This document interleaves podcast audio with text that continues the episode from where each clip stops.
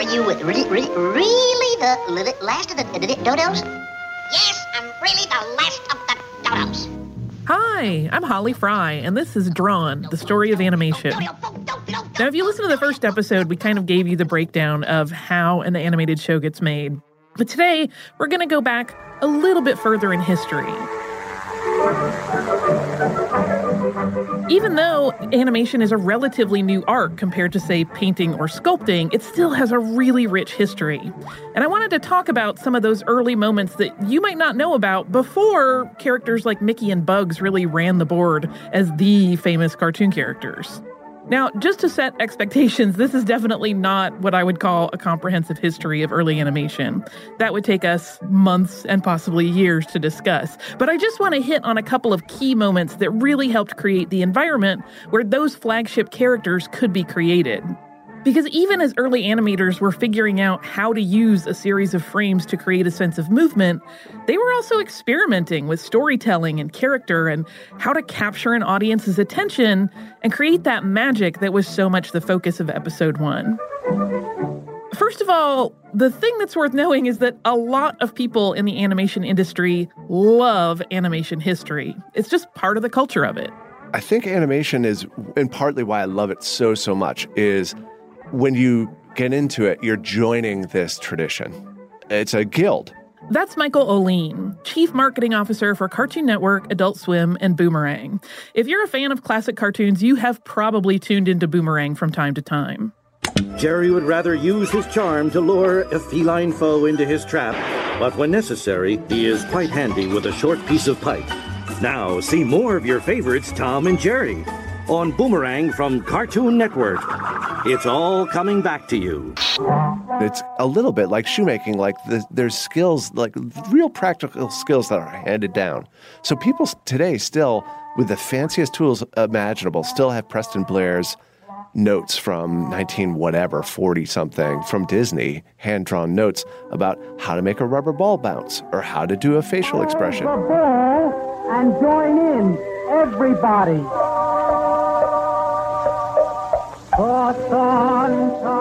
Preston Blair was an animator for Disney and MGM, and he started in the 1930s and he worked for decades. He created iconic pieces like the Sorcerer's Apprentice Mickey Mouse and the Hippo and Alligator segments for Fantasia.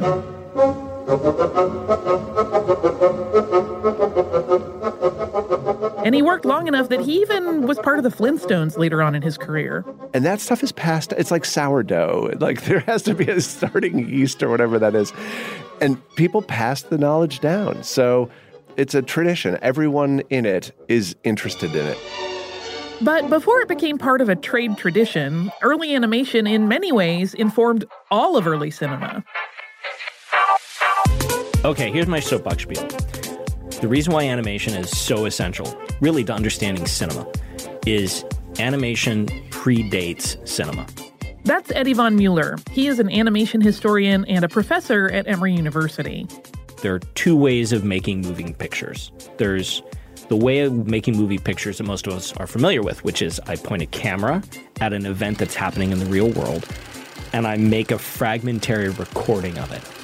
Right? The camera breaks time into 24 chunks a second, and then I can string it back together and I can replay an event. Now, that kind of motion picture is born in the late 19th century, but it's born later than animation. So, the principle of animation, which does something very different, instead of reconstructing or recording time, what animation does is it creates time. It creates motion and event and action that never happened in the real world. And it's the original cinema.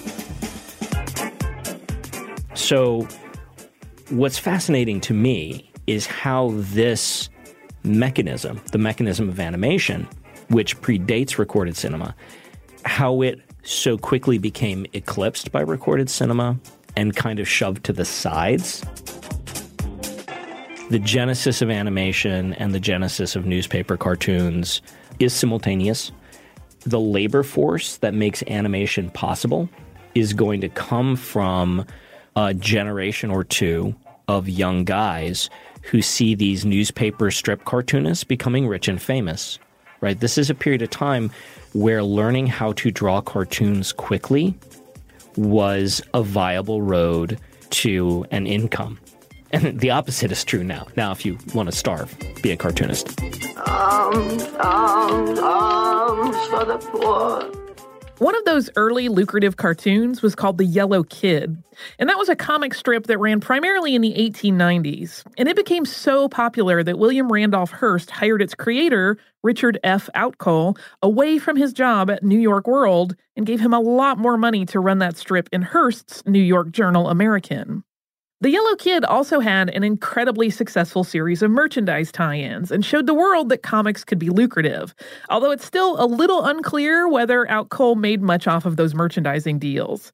There's also a little bit of irony in there because the Yellow Kid, who was basically this little kid in a, a yellow ensemble, pretty simple, was originally written and drawn as a little bit of a takedown of capitalism.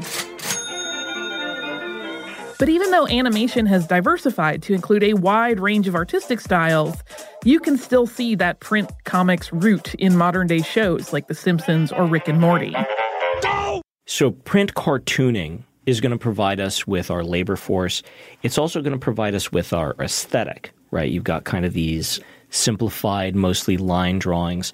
So, animation is not just drawn animation, there's a lot of other kinds of animation. But the reason why in the early years, so this is late 1800s, early part of the 20th century, one of the reasons why animation becomes what we all think of now, right? Because if you think about, I don't know what the kids watch these days, Rick and Morty, Family Guy, they look like print cartoons, right? It's it's a version of drawn animation.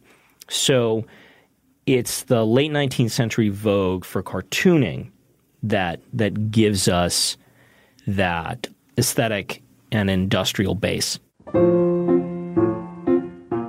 One of the key steps in bringing drawings to life was actually getting them to appear as though they were moving.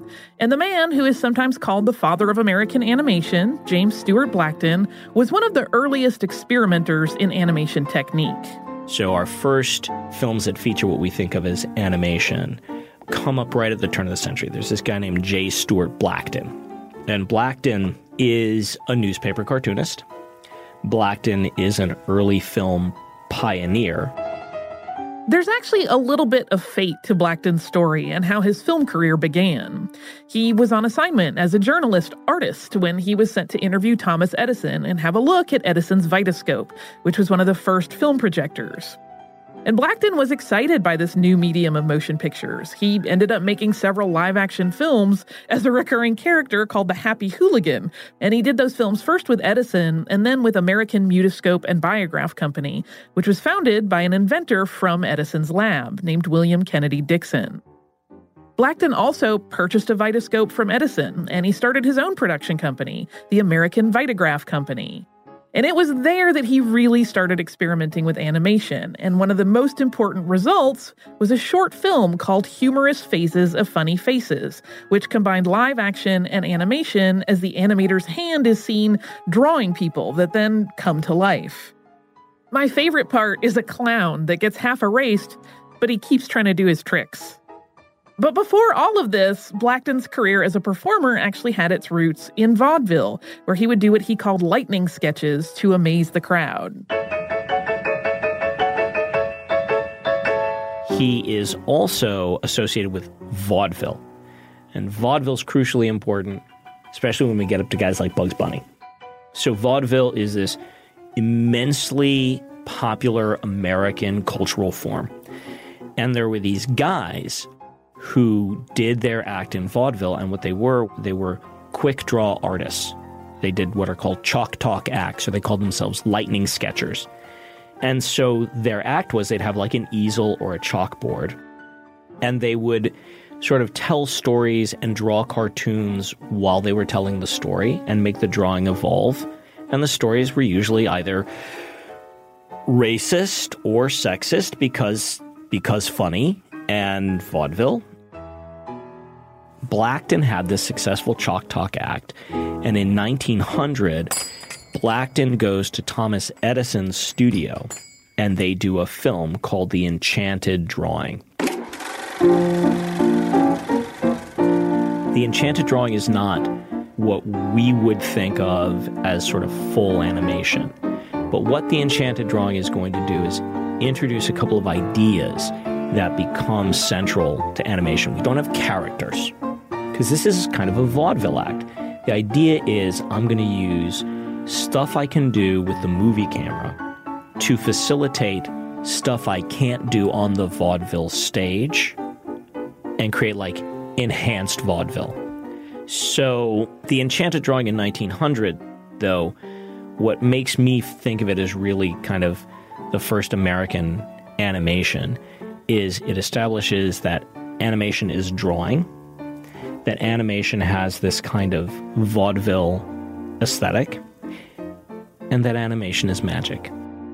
The idea that animation is a form of magic is part of the DNA of American entertainment in the animated form. What's great about animation is because it's not recorded. It's not setting up a camera and making people act things out. I'm not limited by physics. I'm not limited by logic. I'm not limited by all of the tawdry things that make real life dull. I can kind of um, open it to wonder and enchantment.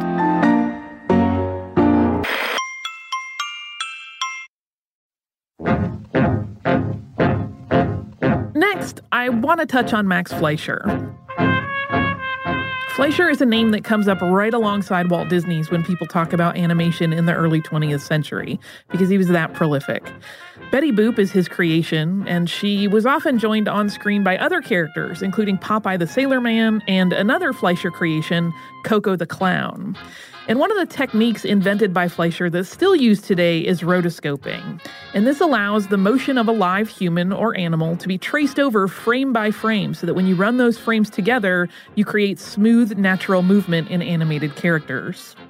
Rebecca Sugar, the creator of Steven Universe, is a big fan of early animation, and she describes a time that Fleischer used this technique to great effect. Folks, I'm going down to St. James Infirmary. One of my favorite cartoons of all time is uh, the Betty Boop version of Snow White, which has this incredible sequence where Koko the Clown turns into this strange ghost that's rotoscoped to. Cab Calloway's dancing is rotoscoped for this ghost, but he doesn't look like a person. He doesn't have a torso. He's just like legs and arms and a head, but he's moving like a person. Uh, and he's singing St. James Infirmary. And it's just great. It's so cool.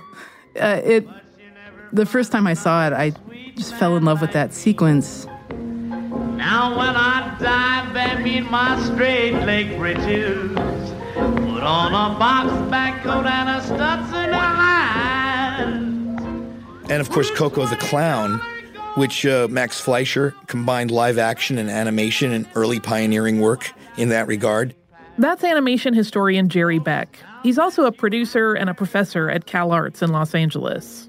And those cartoons are still funny and still classic today. So if you somehow see any cartoons that are labeled Out of the Inkwell or Koko the Clown, Max Fleischer, check them out.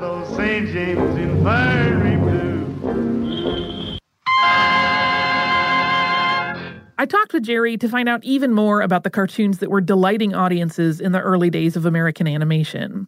Jerry has worked for Nickelodeon and Disney. He's also written more than 15 books on animation history. He shared with us a quick list of cartoons that were popular well before Mickey Mouse hit the scene in the 1920s. So when Mickey became a star, he took the mantle away from Felix the Cat. Felix the Cat was kind of the big cartoon star of the 1920s, the silent era. Drawn by the wonderful Otto Messmer was the artist behind that. Really, really great character animation, early, early, you know, use of that. I mean, back in those days, just moving the characters, a pen and ink character was thrilling enough for an audience. So to actually have them emote in any way was was a little bonus extra back in the 20s. Other great characters from the 1920s. Um, well, what Disney was doing, he was uh, not famous yet. He was still an underdog guy, but he did these Oswald the Lucky Rabbit cartoons, and those were really a precursor to the Mickey Mouse cartoons. And before that, he also combined live action and animation. He was inspired by by Max Fleischer. Max had Koko the Clown come out of the inkwell and be a cartoon character in the live action real world. So Disney flipped it and had his live action little girl go into the cartoon world. That live action little girl that Jerry mentioned was a character named Alice. The Alice comedies, as they were known, featured a little girl named Alice, not the Lewis Carroll character, although there are some similarities. And Alice entered animated worlds and interacted with the characters there. The first Alice short was made in Kansas City, Missouri in 1923 when Walt and his longtime collaborator Ub Iwerks were at the Laugh-O-Gram Studios. And that studio went bankrupt not long after, but soon Walt was in Los Angeles and was able to start making the Alice comedy series. From 1923 to 1927, nearly 60 Alice comedies were made, and the lead character had been played by four different child actresses. So much of the innovation at this time involved humans interacting with drawings. But one such instance, a vaudeville act, is lauded by animation fans and people that work in the industry as the apex of that idea. Here's Rebecca Sugar. There's this theme of magic in animation, which, when you look at old animation from the 20s and 30s and 40s, I think that connection was more obvious because people still remembered when it was just a simple magic trick or a stage show. Some of the, some of the really earliest stuff from Winsor McCay, some of the first animation ever. Uh, Gertie the Dinosaur is one of the first animated films ever. Was part of a stage act where he would interact with the characters he had animated, and he, he would be throwing uh, an apple, which would become like a pumpkin, which would be fed to this dinosaur. Uh, it's magic. It's magic. It's all magic, which I think is really beautiful.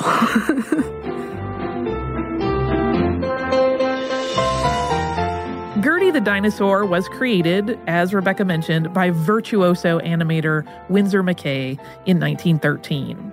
And if you've ever been to Disney's Hollywood Studios and you have seen that giant dinosaur that's just sort of randomly there in the middle of the park, that is also an ice cream counter, that's a nod to Gertie. Once again, here's historian Eddie von Mueller. Animation, we love animation. Many people love animation because it's animation, because we have this idea that some crazy guy painstakingly drew all of this stuff. And McCay was that crazy guy. He did not use cels. Cels are sheets of translucent plastic that we use in animation to make life bearable. He redrew with slight incremental changes thousands and thousands. He had one assistant. He did this with thousands of drawings. There are very few people ever to work in this business that could draw as fast, as clean, and as well as McCay.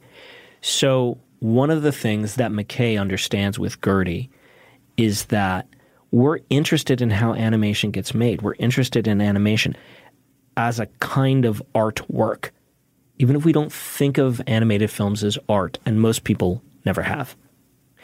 But there is a kind of craftsmanship, a kind of material quality that we like. He also acknowledges in Gertie the Dinosaur that, like every other kind of cinema, animation is going to work best by providing us characters that we identify with.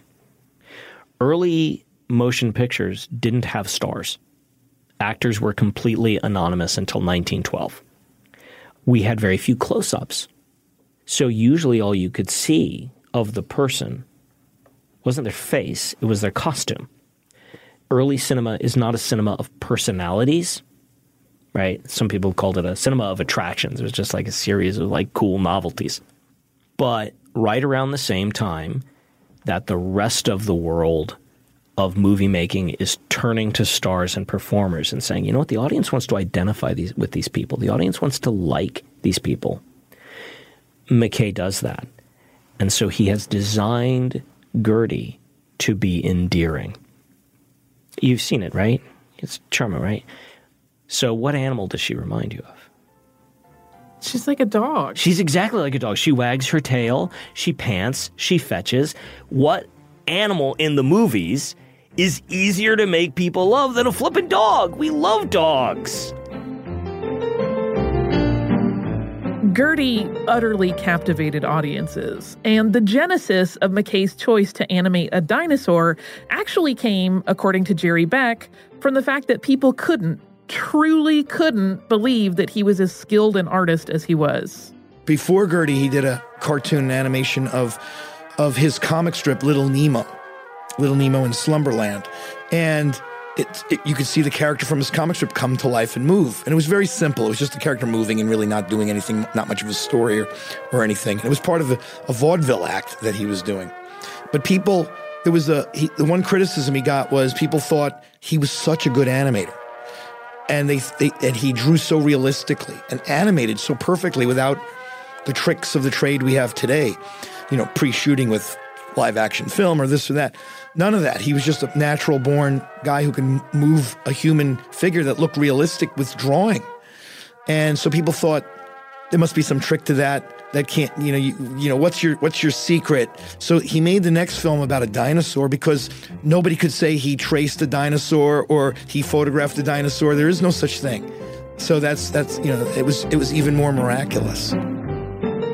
And while Gertie might have been chosen so Winsor McCay could prove that he wasn't tracing or cheating in any other way, he did something with her animation that served as a bridge for the people who watched to truly believe in her as a living character. Eddie describes this particular design feature. There's this great moment when when Gertie does something truly extraordinary, and it's not interacting with a real person. She breathes. Animation is labor intensive and time consuming. And we can see when we look at Gertie, this is not a photographed world. It's black and white. There's very few details. There's there's very little the the world is kind of flat. But Winsor McCay somehow knew to make Gertie's sides rise and fall as if she were breathing. And that moment of unnecessary lifeness, aliveness, that moment of unnecessary aliveness lets us forget all the other ways in which it's just a cartoon. You can think about a moment that we see in lots of contemporary cartoons, right, where they'll show a close up of a cute character's face with the big eyes and like reflections in the eyes moving just a little bit. Narratively, it's meaningless. It's not essential to story, but what it is, is it's a token of life in something that I recognize as not being alive. If you look at any of Pixar's Luxo Junior shorts, right, where they make this little desk lamp into into a character.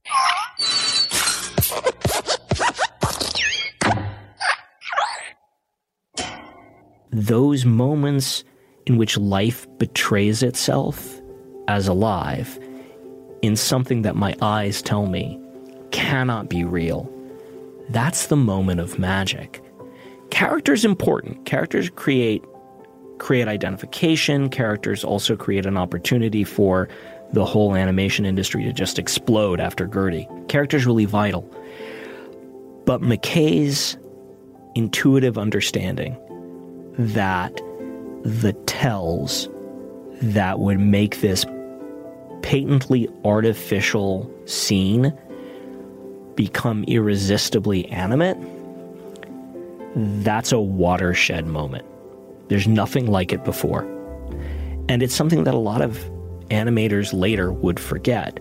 But when we look at those animators that become sort of the, the greats, or at least whose names become associated with greatness, it is frequently that kind of attention to those details that create that wonderful collision, that collision between I know that's just a drawing, but I know that drawing is alive. That's the buy-in, right? Yeah. It's also a it denies you freedom as a viewer. Right? It happens automatically. I, I'm not in control of that reaction. So it's like, oh, they got me.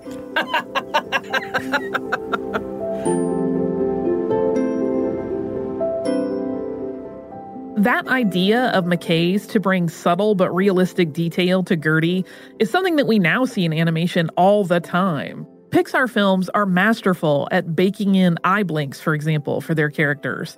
And those add depth and they make the audience subconsciously identify with the character, even if that character on screen is something that couldn't possibly exist. Like an imaginary friend. What exactly are you supposed to be? You know, it's unclear. I'm mostly cotton candy, but shape wise, I'm part cat, part elephant, part dolphin. Dolphin? You gotta remember, when Riley was three, animals were all the rage. The other thing that modern animation owes to Gertie is, well, sort of everything, at least in terms of how studios run. When I asked Jerry to name the five most pivotal moments in animation history, Gertie was his first pick because, in some ways, it actually launched the industry. The first one would be Gertie the Dinosaur, which really put the idea of cartoons on the map. Uh, that cartoons in theaters, or, or the idea of, of it inspired the first animation studio, the Hearst Studio, the, they call the International Studio, that started in New York around 1915 or so, which was the first studio to departmentalize the process of making a cartoon. You know, there's a story guy, there's people who ink the cartoon in, there's the photographer. Instead of one person doing it, it's it's you know turned into a, a division of labor. And so that's that's one of the things that Gertie the Dinosaur did. Gertie came out in 1913, around the time Walt Disney would have been 12 years old. And it definitely had an impact on Disney. But of course, Walt would go on to far surpass Winsor McCay as a household name. And while one of Walt's most famous quotes when talking about his success in entertainment is, it was all started by a mouse, as we know, based on the Alice comedies, Mickey wasn't his first big animation project. In fact, Mickey wasn't even his first little round animated character. Oswald the Lucky Rabbit was an animated cartoon character created by Walt and Ub Iwerks for Universal, where he was a prominent character in the 1920s and 30s. You'll even sometimes hear people refer to Oswald as Mickey's big brother. And while talking with Michael Labrie, director of collections and exhibitions for the Walt Disney Family Museum, he gave me a quick version of Oswald's story. He was created by what was known at the time as Walt Disney Studios in 1928. Universal claimed that Oswald belonged to them and wanted Walt to take a budget cut on his work while informing him they had made offers to members of their team to join their new office in New York. Um, Walt turned down the offer and began working on a concept for a new animated character on the train back from New York, and ultimately came up with the idea of, you know, a mouse, and uh, the character became, of course, Mickey. Although he wanted to name it Mortimer, and Lillian said no. she ruled. That Lillian that Michael just referred to was Walt Disney's wife. And here is Lillian describing that train ride where Mortimer was born and then quickly became Mickey. When he lost Oswald, he just got thinking what would make a cute character, and we were coming home on the train from New York after he'd lost his character. And he was talking about uh, different things, kittens, and there were cats, and there was this and that and the other. Well, he, a mouse was also cute, and he kept talking about a mouse. So that's where he uh, originated Mickey Mouse was on the train coming home, all by himself without talking to anybody. He just decided that was a cute idea. Oswald became one of those things that old school animation and Disney fans yearned to see back in the Disney fold. And in 2006, they got their wish. In a historic entertainment deal, the Disney company was able to get the rights to Oswald back in a trade deal with NBC Universal.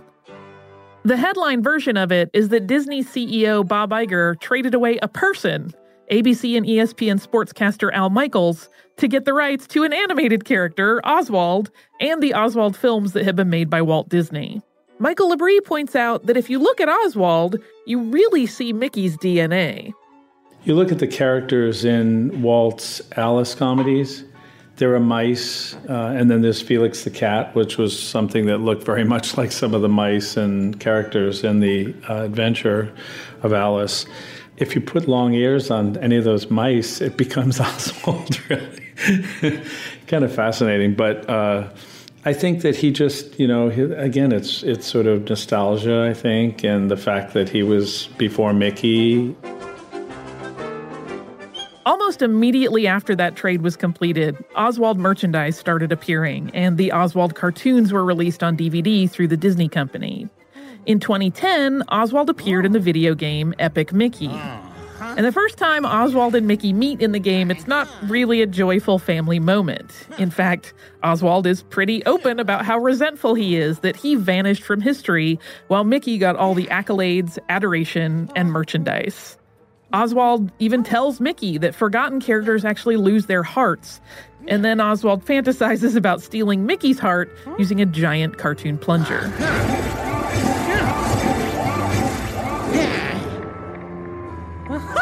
But Mickey and Oswald seem to have gotten over their rivalry. Now, Oswald can even be seen walking the streets in Disney's California Adventure Amusement Park in Anaheim, California. He does meet and greets with guests. True confession, I got completely choked up the first time I got my photo taken with Oswald. So if you're in Disney's California Adventure and you see Oswald strolling around, make sure to say hi and remember, he's been on quite a journey. After Mickey debuted in 1928, he changed everything for Disney. But the Warner Brothers breakout character, Bugs Bunny, wouldn't appear for another 10 years, and even then, he wasn't really anything like the Bugs we know today. So, what was going on with Warner Brothers before that? Eddy Von Mueller takes us back to those early days of Warner Brothers. When I look at the output of studios other than Disney, and this is true of the Fleischer studio, but especially of Leon Schlesinger's animation unit at Warner Brothers, they're going entirely the opposite direction. Live action film mogul Leon Schlesinger got into animation after two former Disney animators, Hugh Harman and Rudy Ising, approached him with a character named Bosko, which was eventually licensed through Schlesinger's studio to Warner Brothers. That deal continued for several years in the early 1930s before a falling out led the two animators to take it elsewhere. Bosko actually starred in the first Looney Tune, a short called Sinkin' in the Bathtub. In the cartoon, Bosko starts out taking a bath, but once he finishes washing up, he encounters all kinds of wackiness as he goes about his day and tries to court a lovely lady. Oh, baby! There were also other characters, both original creations and characters borrowed from common folk tales, such as Rip Van Winkle, who appeared in the Friz Freleng directed film Why Do I Dream Those Dreams in 1943. When Fleischer made that move from live action into animation, he was notorious for cutting deals that stipulated really fast turnarounds. He didn't make allowances for animation to take longer than live action. They want to be timely. These guys are going to be making cartoons stupid fast, so much faster than Disney. And Warner Brothers cartoons, many Warner Brothers cartoons, are going to be chock full of references to very current events.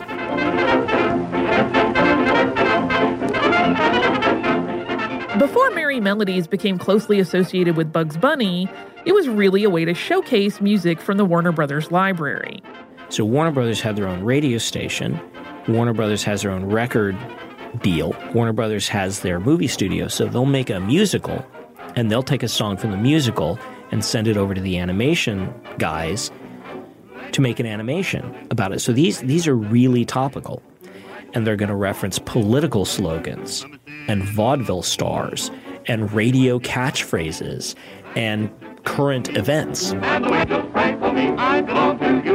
Part of the reason that Warner Brothers was so focused on musicals early on was the success of Silly Symphonies at the Disney studio. As part of a way to experiment and try new things, Walt wanted to make musical shorts that each stood on their own. These weren't beholden to the ongoing stories of any characters, and they were initially completely separate from Mickey Mouse. Well, I wanted to have a different pattern from the Mickey Mouse, because when you once get with a thing like that, and everybody wants everything to be the same. More of this, more of this, more of this, you know. So I wanted a different pattern to give me more latitude. And playing with music and doing things with music was intriguing and everything. So I started the Silly Symphonies. I have not studied music. I do not know my notes.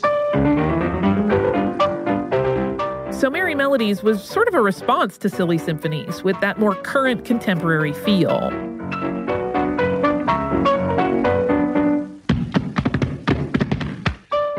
All of this creativity, Gertie, Oswald, Bosko, Betty Boop, and everything else that's come up in this episode, laid the groundwork for iconic characters like Mickey and Bugs to emerge. But these older cartoons are actually in danger. When cartoons were being made early on, there wasn't much thought given to ensuring that they were preserved for the future. And as a consequence, even today, there are lost treasures being found all the time. One of Jerry Beck's passions is preservation and restoration of old animation so that these cartoons will be around for years to come. Our preservation program really kind of restarted in the last two or three years, mainly because we were able to raise enough money to do it. And 10 or 15, 20 years ago, uh, I had friends at the UCLA Film Archive, and I would ask them about particular cartoons that I was I wanted to make sure they were okay. And I heard then, no, that's just the nitrate negative is sitting there. And you know, one day nitrate negatives are volatile, they'll deteriorate horribly. And if you don't do anything to save it, that which really means making a, a pristine copy of it, if you don't do anything about it, it's just going to disappear one day.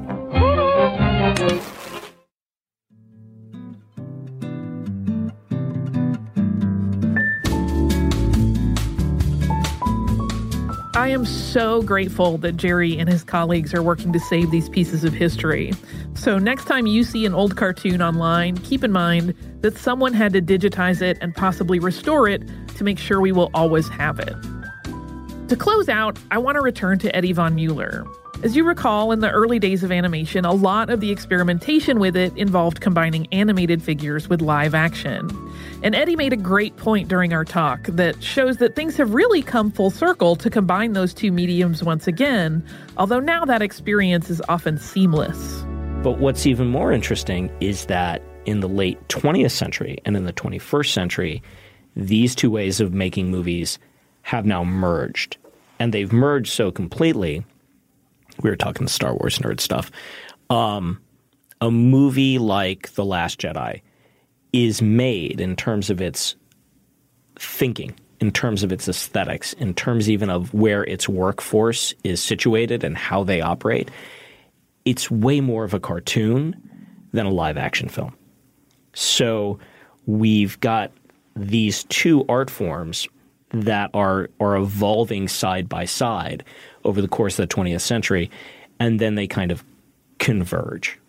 So for me, and I would think this because I'm an animation guy, for me, I think the only way to really understand um, screen entertainment, theatrical, small screen, at home, whatever, the only way to understand it is through the lens of animation. Now! Oh, boy, I got the last of the dodos. Yes,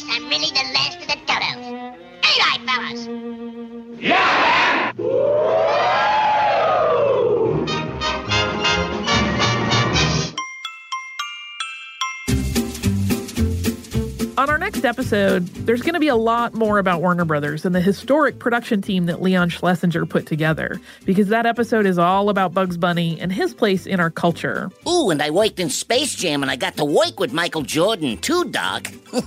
Thanks to all of the guests on today's show Michael Ouweleen, Eddy Von Mueller, Rebecca Sugar, Jerry Beck, and Michael Labrie. If you'd like to check out Jerry Beck's site about animation history, you can find that at cartoonresearch.com. And we also have to give a very special special thanks to the Walt Disney Family Museum for sharing those audio clips of Lillian and Walt Disney with us. If you would like to visit the show online, you can do so at drawnpodcast.com. You can also find us everywhere on social media as Drawn Podcast, and you can email us at drawnpodcast at howstuffworks.com.